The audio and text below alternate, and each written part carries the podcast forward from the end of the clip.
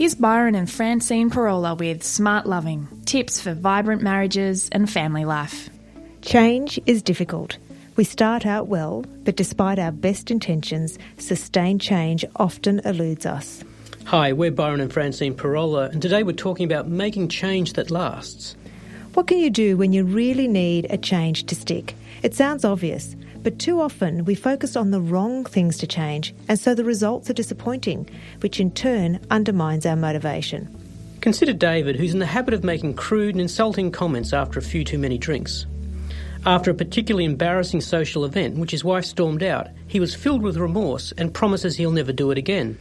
And for a month, everything was fine. His wife actually starts to feel that maybe this time it'll be different, but then there's another devastating blowout.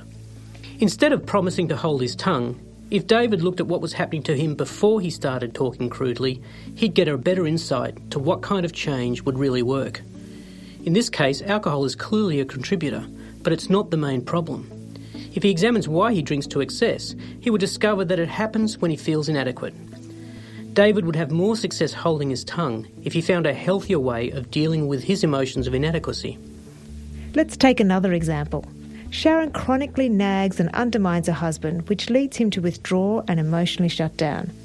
She resolves to cease her nagging criticism. For the first few days, she consciously bites her tongue, but her whole demeanour and body language is conveying her meaning just as effectively. Her husband continues to withdraw under the assault of her passive aggressive attitude, and she concludes the situation is hopeless. No matter what she does, he won't change. Instead, Sharon needs to change her attitude rather than her behaviour.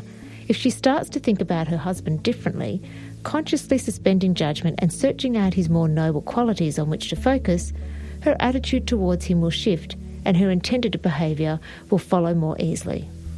Trying to change behaviours without first addressing the underlying attitudes seldom works. Whatever personal change you want to see in your marriage, remember if you want the change to endure, start with a change of attitude before you tackle a change in behaviour. We're Francine and Byron Pirola. For more information on relationships, visit smartloving.org.